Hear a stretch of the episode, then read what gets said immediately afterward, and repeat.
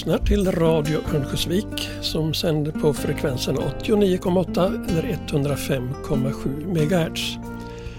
Eller via internet på adressen www.radioovik.se där du kan lyssna live eller lyssna på arkivprogram via vår poddradio. Och dagens program är Semesterpratarna som produceras av Radio Nolaskogs. Och idag har vi glädjen att få lyssna till Maria Meidell som semesterpratar hos oss. Välkommen Maria!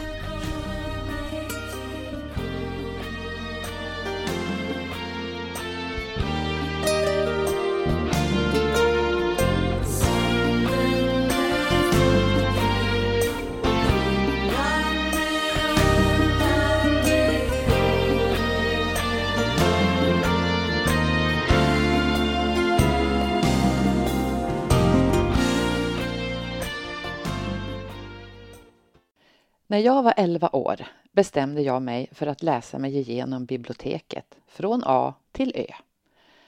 Biblioteket var sedan länge en av mina favoritplatser. Jag hittade så väl bland alla hyllorna. Jag visste precis var jag skulle leta för att hitta den bok jag ville läsa. Jag visste precis var jag kunde sätta mig och läsa utan att bli störd och jag visste precis när nya böcker kom så att jag kunde bli den första låntagaren.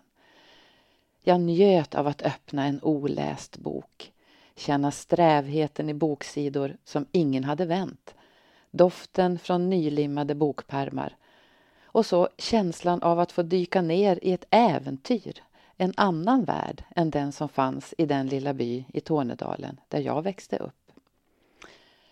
Fram till den här sommaren hade jag mest hållit mig på barn och ungdomssidan men nu hade jag börjat nosa på hyllan HC och HCE, alltså skönlitteratur vuxna i svensk översättning. Och det var där jag skulle satsa min tid. Jag tog mig an uppgiften högst seriöst.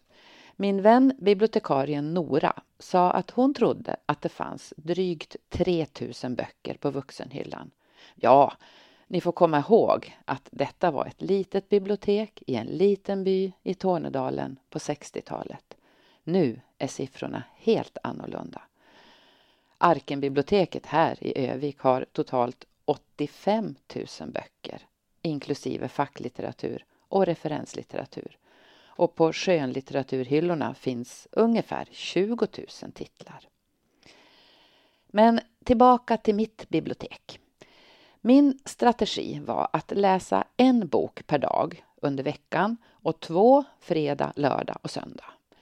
Jag tänkte också att jag på loven skulle kunna läsa två böcker per dag och på det sättet öka hastigheten. Att jag ändå skulle behöva uppåt 300 veckor för projektet kunde ju tyckas som en evighet, men jag såg det inte så. Jag var helt inställd på att det skulle gå. Allt annat var otänkbart. Jag heter Maria Meidel. Jag är gift, är mamma till fyra, mormor till sju och farmor till en. Jag arbetar som läkare, jag sjunger i kör och jag påtar i min trädgård. Det här är mitt semesterprat.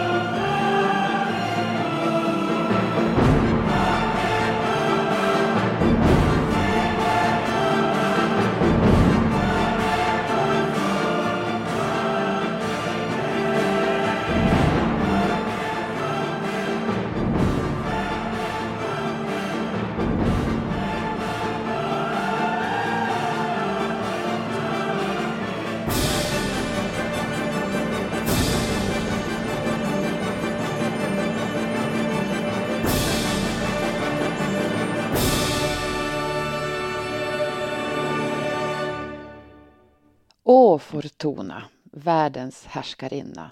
Liksom månens växlande faser växer du eller avtar du ständigt.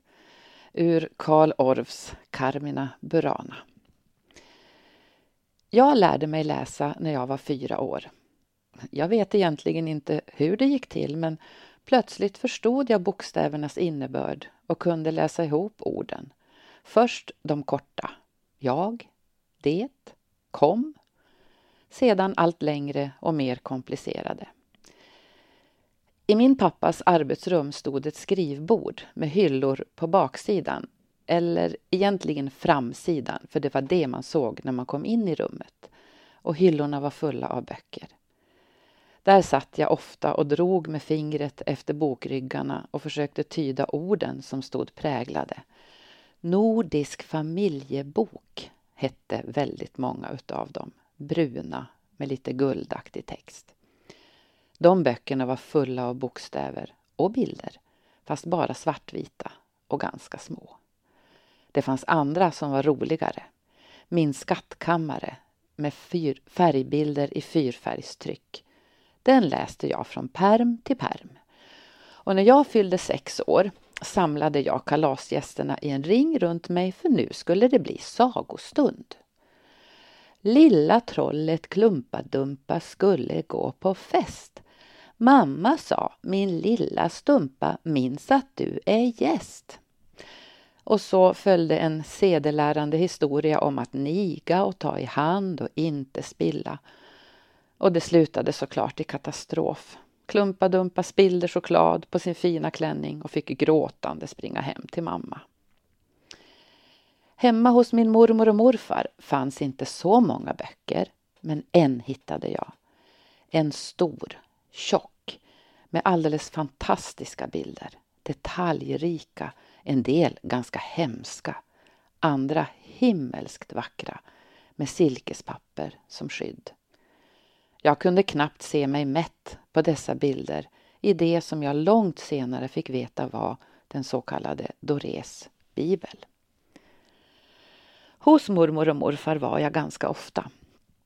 Mormor födde och fostrade 13 barn. Hon fanns alltid där.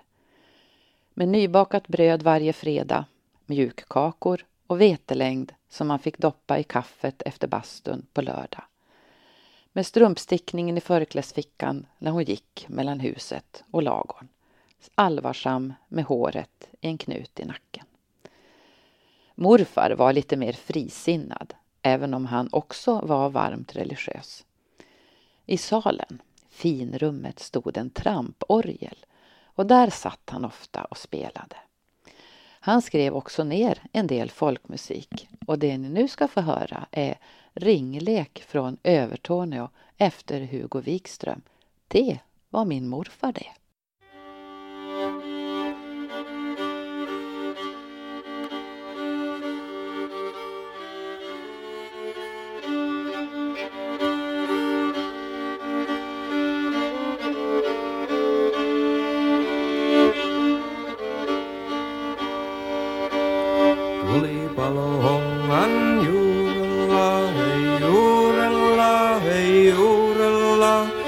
Tulipalohongan juurella tyttö istui ja lämmitteli, tyttö istui ja lämmitteli. Voi tota lammen liukasta jäätä, liukasta jäätä, liukasta jäätä. Voi tota lammen liukasta jäätä, kuinka se kiimaltelee, kuinka se kiimaltelee mutta se oikea poika, oikea poika, oikea poika. Seitsemän vuotta se oikea poika heilansa säilytteli, heilansa säilytteli. Jos minä olisin paimen poika, paimen poika, paimen poika, jos minä olisin paimen poika, ottaisin minä sinun, ottaisin minä sinun. Vaan kun olen talon poika, talon poika, talon poika, vaan kun olen talon poika, niin en mä sinusta huoli, niin en mä sinusta huoli. Voi tota mamman petturi poika, petturi petturi poika, petturi poika, voi tota mamman petturi poika, kuinka se valehtelee, kuinka se valehtelee. Hasse Alatalo från gruppen Norrlåtar med visan om flickan som sitter och värmer sig vid elden och tänker på den svekfulla ynglingen som lämnat henne. Jag växte upp i en gränsbygd. Torneälven är ju en del av vår riksgräns mot Finland men kulturellt och språkligt har jag nog alltid känt att gränsen egentligen skulle gått ett par mil in på svenska sidan. För Älvdalen präglas mer av likheten mellan de två länderna än av skillnaden. Språkmässigt är det också så att ett av våra minoritetsspråk härstammar från Tornedalen, meänkieli, som egentligen betyder vårt språk. Mitt språk blev det emellertid aldrig. Mina morföräldrar var tornedalingar och pratade tornedalsfinska, som det då hette, med varandra men inte med oss barnbarn. Morfar var gränstullmästare och var väldigt noga med att vi skulle prata svenska. Han hade väl en tanke att det var viktigt att hålla på den språkliga skillnaden. Min farmor kom från det riktiga Finland i trakterna kring Helsingfors. Hennes modersmål var riksfinska, inte tornedalsfinska, så där pratade vi svenska. Hemma pratade vi bara svenska, så mitt språk var rikssvenska. Jag bodde i kommunens huvudort där skolan också fanns och när jag började första klass fick jag uppleva att jag inte kunde prata med många av mina klasskamrater som kom från småbyar runt om och som bara kunde tornedalsfinska. Tidigare hade det varit förbjudet att prata finska i skolorna i Tornedalen, precis som det var förbjudet att prata samiska längre norrut. Men nu på 60-talet när jag gick i skola hade det förbudet tagits bort. Under 1970 och 80-talet utvecklades meänkieli som språk och fick status som minoritetsspråk i och med den nya språklagen som kom 1999. Man uppskattar att ungefär 30 000 personer, främst i Tornedalen, pratar meänkieli. Och språkligt är det mest likt många finska dialekter, men med låneord från svenskan och också från en del äldre dialekter i Finland och Karelen. Jag har alltid haft ett lite kluvet förhållande till meänkieli. Jag har haft svårt att känna att det är ett riktigt språk. Kanske beror det på att det bidrog till att jag kände ett utanförskap i skolan eftersom jag inte kunde kommunicera fullt ut med de andra i klassen. Det har i alla fall lärt mig hur viktigt det är att kunna göra sig förstådd, att kunna uttrycka sig och att bli förstådd för att man ska känna sig trygg och delaktig. Språket är grunden till gemenskap och samförstånd. Tornedalen präglas påtagligt av älven som flyter fram mellan Sverige och Finland. Bred och sävlig på vissa ställen. Med brusande forsar där stränderna blir brantare. Med dramatiska islossningar på våren och gnistrande is under vinterhalvåret. Ursprungsbygd, om än inte längre hembygd. Den här sången spelar jag för mina föräldrar och andra tornedalingar i förskingringen.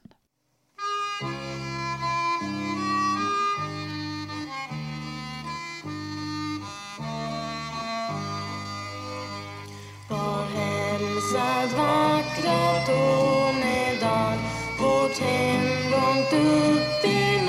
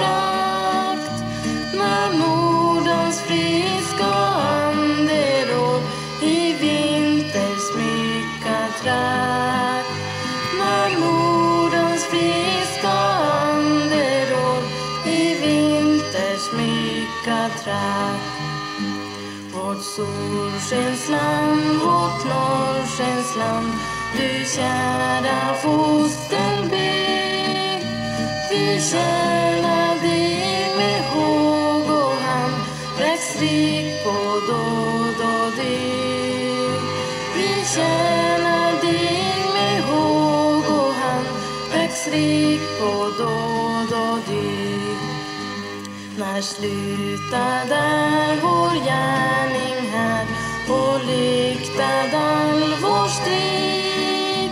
Oss fädrens tro och hopp då bär till härlighetens frid.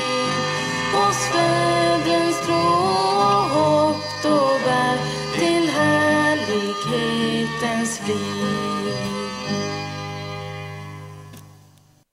Det här var Tornedalssången, skriven av William Snell som var folkskoleinspektör i Tornedalen. Sjöng gjorde far och dotter Pääjärvi, Ylva och Torvald, äkta tornedalingar. Som barn levde jag i den värld som fanns omkring mig, men också väldigt mycket i böckerna. Jag läste allt, alltid, överallt. I sängen på kvällen, länge. Vid matbordet till mina föräldrars stora irritation. I bilen, i badkaret, i bastun. Jo, men visst badade vi bastu. Problemet med att läsa i bastun var att böckerna gick upp i limningen. Bokstavligt. Och sidorna krullade sig i den fuktiga värmen så man fick välja att inte ta med sig de allra finaste dit in. I modern tid har jag utklassats i läsekonst av mitt äldsta barnbarn. Hon läser även i duschen. Fråga mig inte hur, men hon gör det. Den där sommaren, när jag började mitt läsprojekt, var en varm sommar. Tornedalen ligger långt österut. Det tänker man inte alltid på, men tittar man på kartan så ligger Tornedalen på samma längdgrad som västra Ukraina och faktiskt lika långt österut som Aten. Och just därför har Tornedalen ett klimat som påverkas av det ryska vädret och vissa sommar drabbas man av ryssvärme. Det fenomen som gör att man ibland flera veckor i sträck har tropisk värme, 30 grader och drygt det, och då är det varmt i en dalgång. Det finns ingen havsbris som fläktar och svalkar. Luften står och dallrar. Nätterna är stillastående, ljusa, fyllda av det vinande surret av mygg och knott. Den här sommaren var en sån. Och alla normala människor ville ju inget hellre än att ligga på de sanddyner och sandstränder som uppstod lite här och var i älven. Men inte jag! Jag såg ju mitt läsprojekt riskeras innan det ens hade börjat. Hur skulle jag hinna läsa två böcker per dag om jag var tvungen att ligga på en badstrand? Många var gångerna jag följde med i protest med böcker i badväskan. Böcker som vid hemkomsten var fulla med sand. Det som dock alltid fick mig att lämna böckerna var när vi åkte ut med båten i skärgården. Haparanda skärgård, längst uppe i Bottenviken. Med låga holmar med åkerbär och hallonsnår. Sanddyner sträckande sig ut i det bräckta vattnet. Ett ljus som gjorde att himmel och hav gick ihop med svävande öar och holmar. Min farfar hade haft fiske på många av holmarna och min pappa hittade utan sjökort när vi satte kurs från älvmynningen ut mot havet. Då och där kunde jag glömma böckerna och leva i sommaren.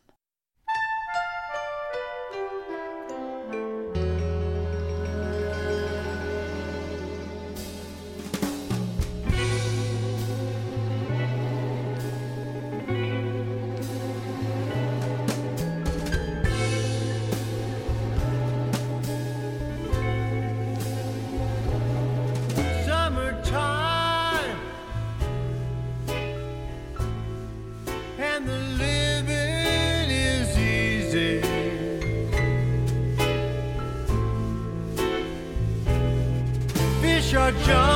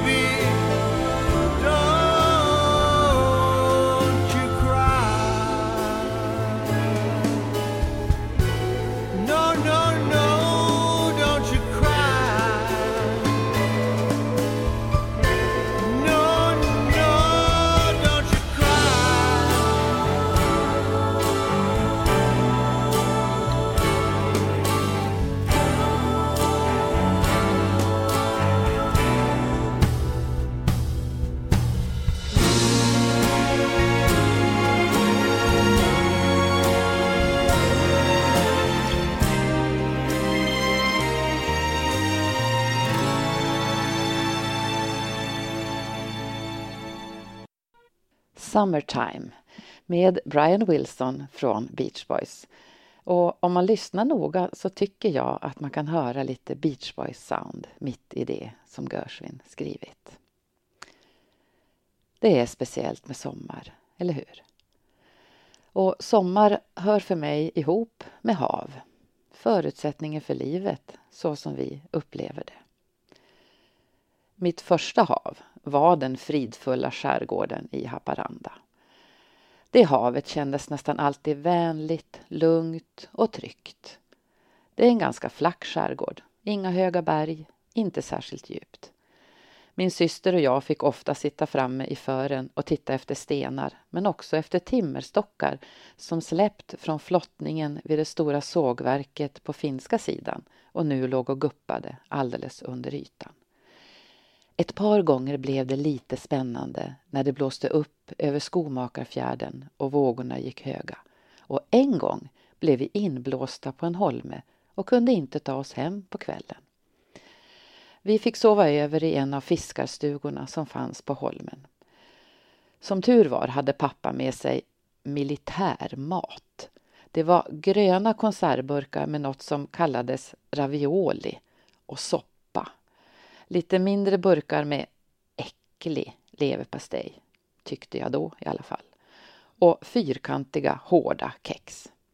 Vatten fanns i brunnen så det gick ingen nöd på oss. På morgonen hade det mojnat. En långsam dyning gick över havet och vi kunde åka hem. Än idag kan jag ibland undra över om det verkligen var så att vi inte kunde ta oss hem. Eller om pappa bara gjorde det till ett äventyr. Andra hav är mer dramatiska.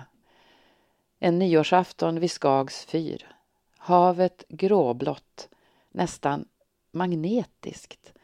En tung dimbank över vattnet som häver sig långsamt, långsamt. Nästan som flytande lava, men inte hett utan isande kallt. En rörelse precis på väg att fångas och förvandlas till is. Medelhavet, som ofta känns som ett vänligt hav präglat av semestrande, glada människor, men som för mig en gång på 70-talet blev ett skrämmande hav och en ångestfylld upplevelse när underströmmar drog och drog och inte lät mig nå trappstegen på kajen. Utmattningen när jag äntligen kom i land och på darrande ben kunde ta mig upp. När jag erinrar mig den känslan kan jag ännu mer ta in det som många flyktingar måste uppleva idag. Rädslan, skräcken på liv och död. Havet fann jag också i litteraturen under min läsresa genom bibliotekets hyllor. Hemingways Den gamle och havet, såklart. Men här får havet nästan en undanskymd plats, en biroll i historien som har sitt fokus på den gamle, Santiago, och hans kamp med den jättelika svärdfisken. Långt senare hittade jag Per Lagerkvists Pilgrim på havet där han skriver Havet, som blivit nästan stilla, låg och glittrade i alla färger. Obestämda och flyktiga färger, men obeskrivligt vackra. Det stora, oändliga havet, urgammalt, ansvarslöst, omänskligt och som gör människan fri genom sin omänsklighet. Helt utan mål, öppet för obrutna och eviga drömmar, önskningar och fantasier.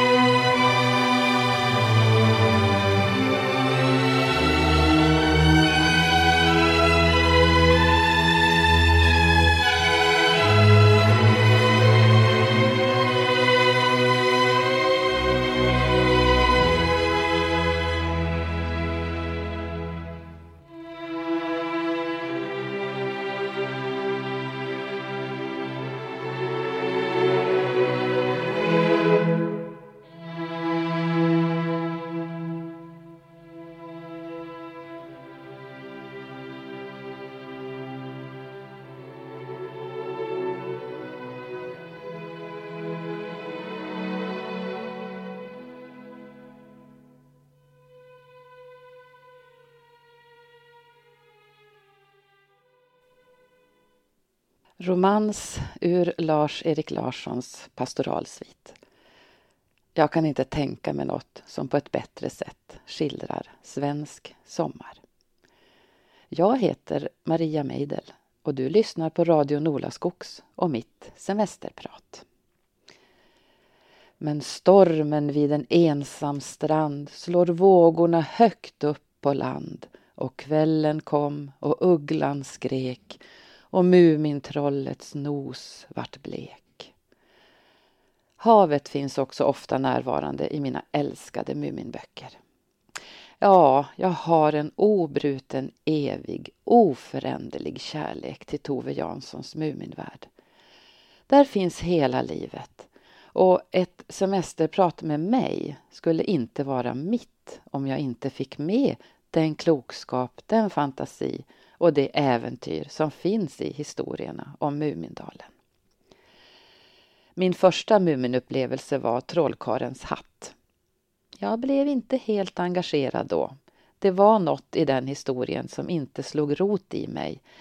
Men när jag sedan läste Farlig midsommar var jag fast. Min farmor var från södra Finland och även om hon aldrig berättade något om sig själv och sin barndom så ville jag så gärna att det skulle ha varit som i Tove Janssons skildringar och berättelser om sitt liv. En barnslig tanke, ja visst, men längtansfull. Muminberättelserna är ju inte bara idyll. Där finns oro, längtan bort, rädslor. Allt som finns i livet. Tove Jansson var ju egentligen främst bildkonstnär men började skriva om Muminvärlden under krigsvintern 39-40 som ett sätt att fly från krigets grymhet och världens hårdhet till en annan värld där man kunde andas lättare och tänka på något annat en stund. Varelserna som befolkar världen bär egenskaper som vi alla har, som vi ibland kanske inte vill kännas vid, som vi vill gömma eller som vi kanske inte ens visste att vi hade. Mina bästa Muminvänner finns i myllret av personer och varelser. Hemulen, som står för ordning och reda, som får kläskott för vårt förakt för överheten. Polisen i Farlig midsommar och den som i boken Hur gick det sen? dammsög mattorna så nöjd, för städning var hans största fröjd. Och den stackars filifjonkan, denna ängsliga, virriga, konstant rädda person som till slut möter den katastrof hon fruktat och då blir befriad. Äntligen! Nu behöver jag inte vänta längre. Morran, den mörka baksidan i den annars ljusa Mumindalen. Hon som bär vår olyckliga ensamhet och inneboende ondska som i sin kyla och eviga väntan ger spänning och kraft åt berättelserna. Och så Snusmumriken, Mumins allra bästa vän som kommer när det passar mig, kanske jag inte kommer alls. Till Mumintrollets besvikelse och hjälplösa längtan. Tills han förstår att man måste resa bort för att kunna komma hem.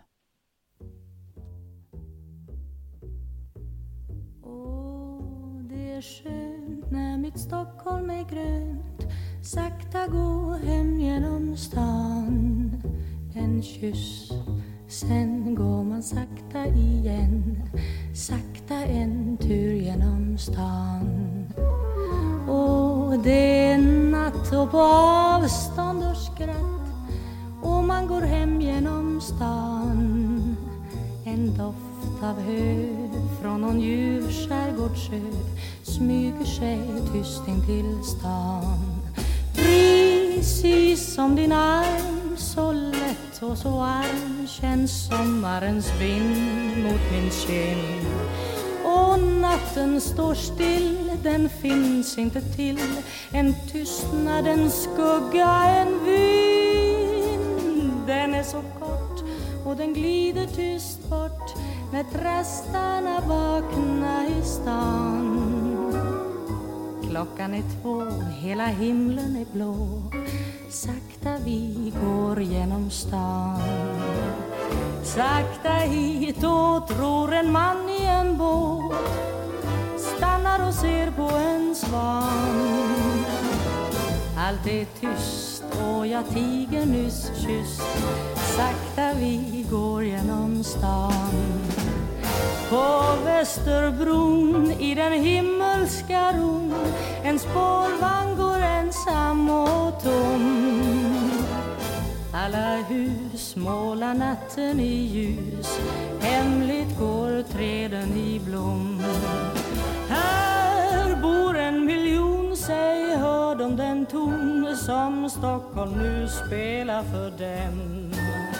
De far härifrån, långt bort härifrån. Men Stockholm det är ju vårt hem. Vart vi än går vet jag Stockholm är vår. När vi går hem genom stan Här går vi med en tyst melodi Ensamma i hela stan. Så stanna känner en doft av jul Och glada vi hör en jublande kör Då stiger en gnistrande sol. Åh, det är skönt när mitt Stockholm är grönt. Sakta en natt gå i stan En kyss, sen börja vandra igen. Sakta gå hem genom stan.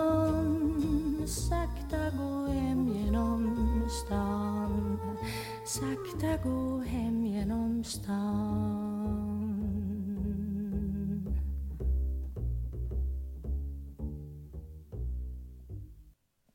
Om att komma hem och vandra i trygghet tillsammans. För min äldsta dotter Petra. Sakta vi går genom stan med Monica Zetterlund. Mitt läsprojekt gick ganska bra under hösten. Jag gick till biblioteket tre dagar i veckan, lämnade tillbaka det jag hade läst och lånade nya. Jag hade alltid tio böcker hemma och jag var ståndaktig. Jag valde inte fritt. Jag tog den som stod näst på hyllan. A gav mig Jane Austen, engelsk romantik, klasskillnader, kärlek och intriger. Karin Boye fanns tidigt i biblioteksväskan med kallokain men också med lyriken. Albert Camus, inte alldeles lätthanterlig för en prepubertal flicka från en liten by i Nordens utkant. Inte heller Dostojevskij var direkt lättsmält. Men allra svårast hade jag med Isak Bashevis Singer. Han hade då ännu inte fått Nobelpriset men Trollkaren från Lublin fanns i hyllan. Lockande titel, men alldeles omöjlig för mig att förstå och engagera mig i. Turligt nog var den inte så tjock. När hösten gick över i vinter kom något annat och satte käppar i hjulet för min storslagna bokplan. Det hade funnits där lite tidigare, men nu, under vårvintern 1966, exploderade det.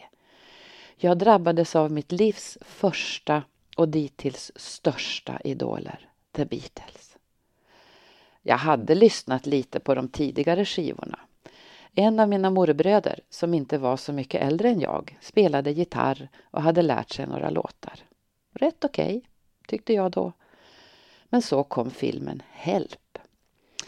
En ganska fånig historia egentligen, men jag glömmer aldrig känslan när jag en vinterkväll med snöflingor i luften gick hem från biografen Röda Kvarn. Ja, gick förresten.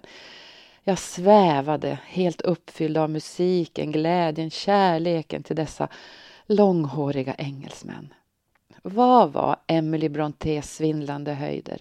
Leo Tolstojs Anna Karenina och Hjalmar Söderbergs Doktor Glas mot detta.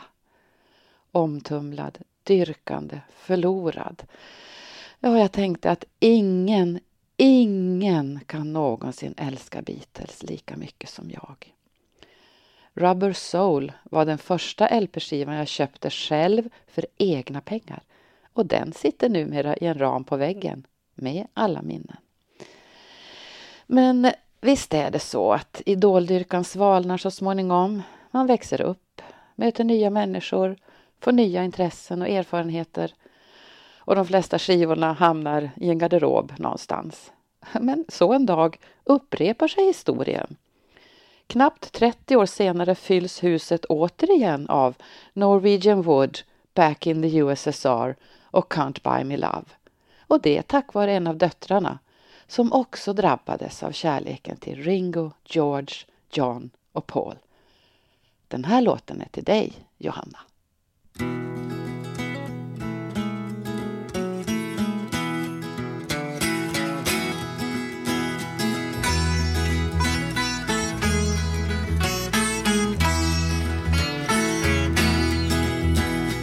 I a girl, should I say,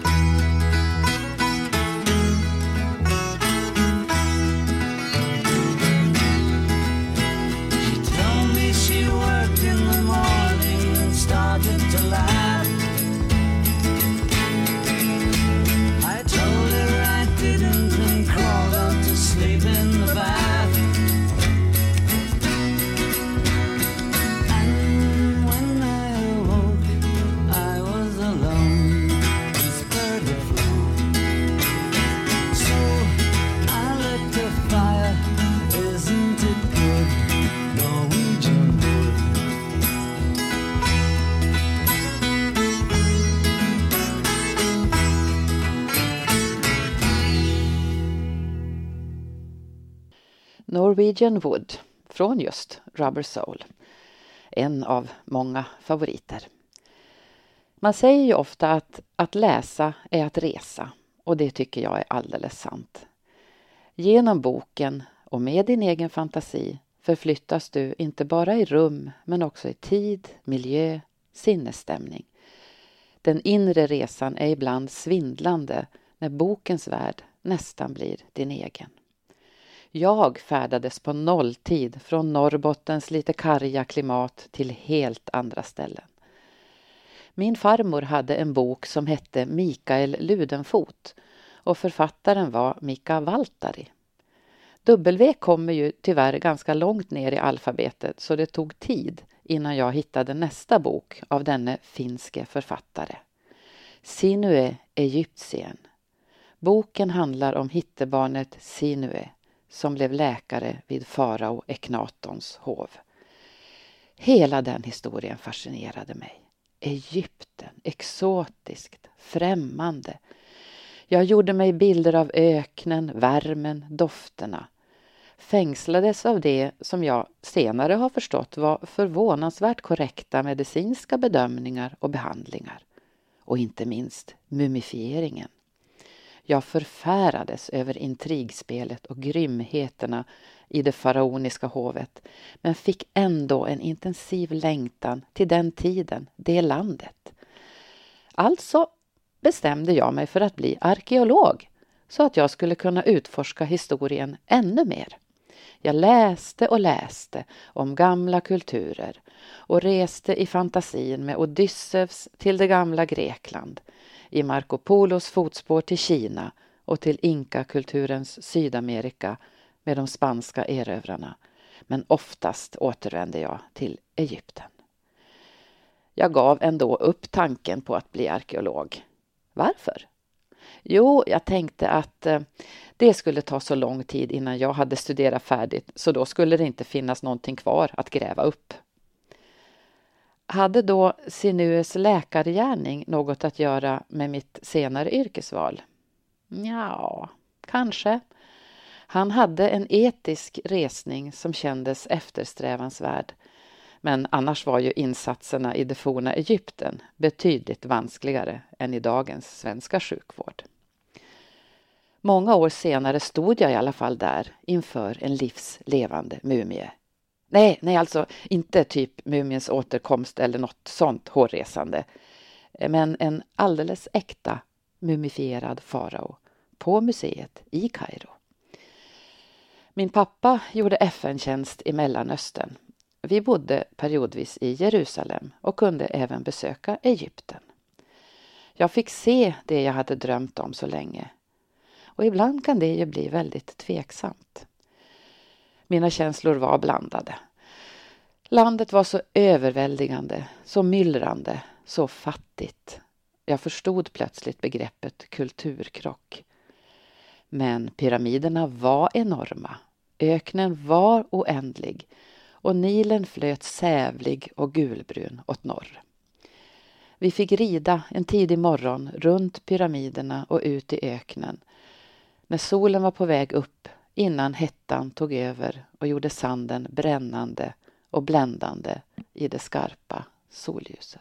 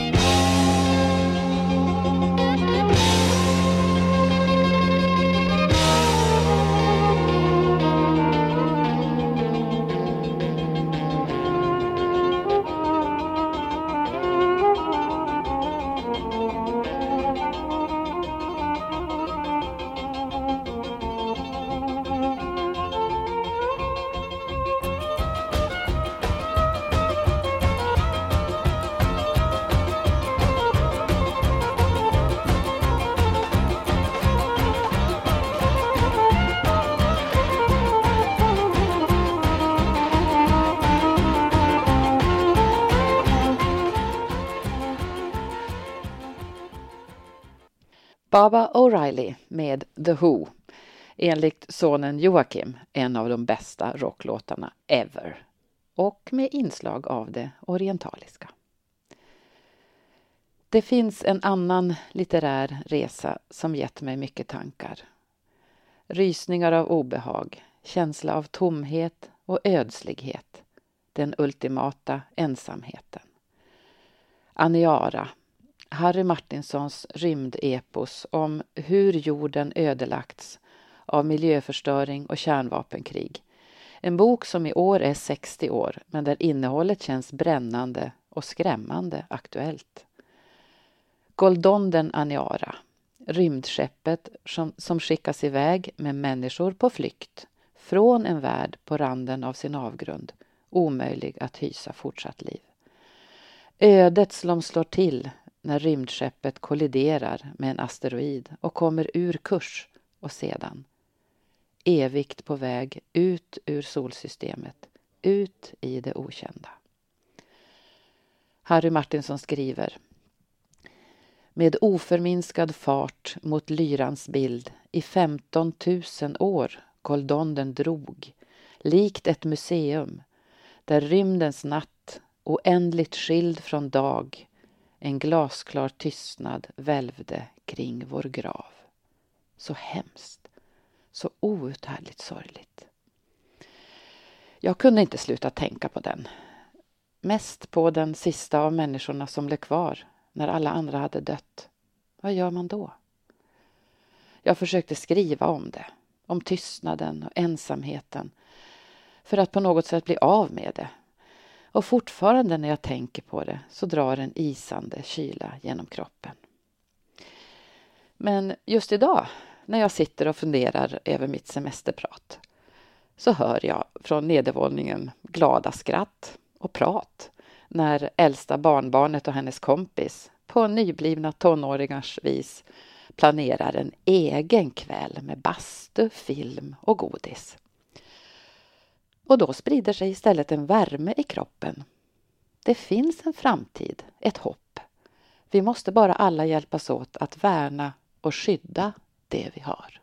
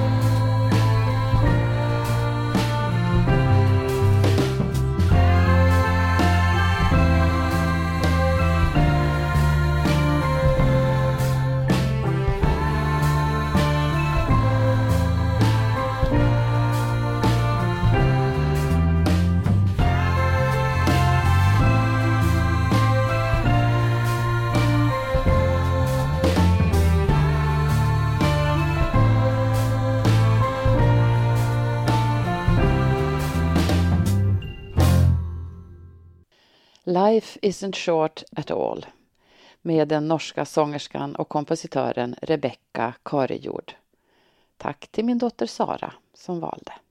Jaha, hur gick det då med mitt läsprojekt? Jo, men det gick ganska bra.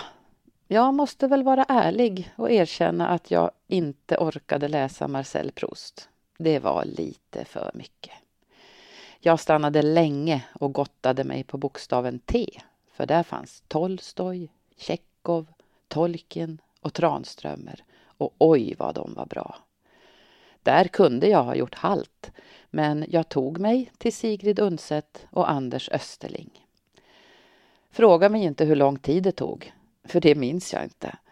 Men jag upptäckte att det egentligen inte kunde få ett slut, för när är man klar och färdig? När har man läst den sista boken? Bokprojektet kan ju fortsätta långt utanför hyllorna i mitt gamla bibliotek med nya böcker, nya upplevelser, glädje, sorg, kunskap. Medan man hittar nya böcker går livet vidare. Man växer upp, flyttar, landar i ett yrkesliv.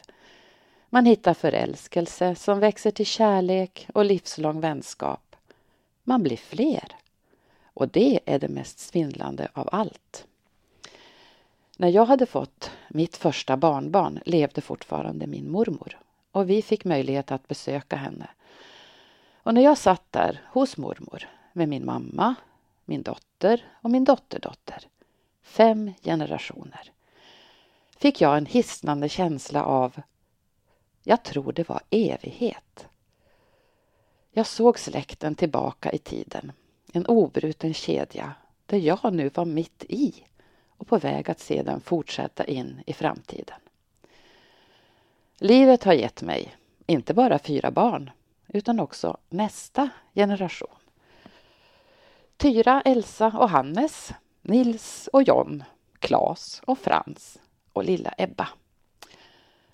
Och jag får vara med och öppna pärmarna till böckernas, kunskapens och fantasins värld även för dem. Vilken gåva! Även om du inte får för dig att läsa dig igenom ett bibliotek så hoppas jag att du hittar läsupplevelser som du kan dela med andra. Men glöm för all del inte sommaren och livet. De väntar runt hörnet, så ta för dig. Och nu till sist, At Last med Jeff Lynn för Knut och er alla. Tack för att ni lyssnat.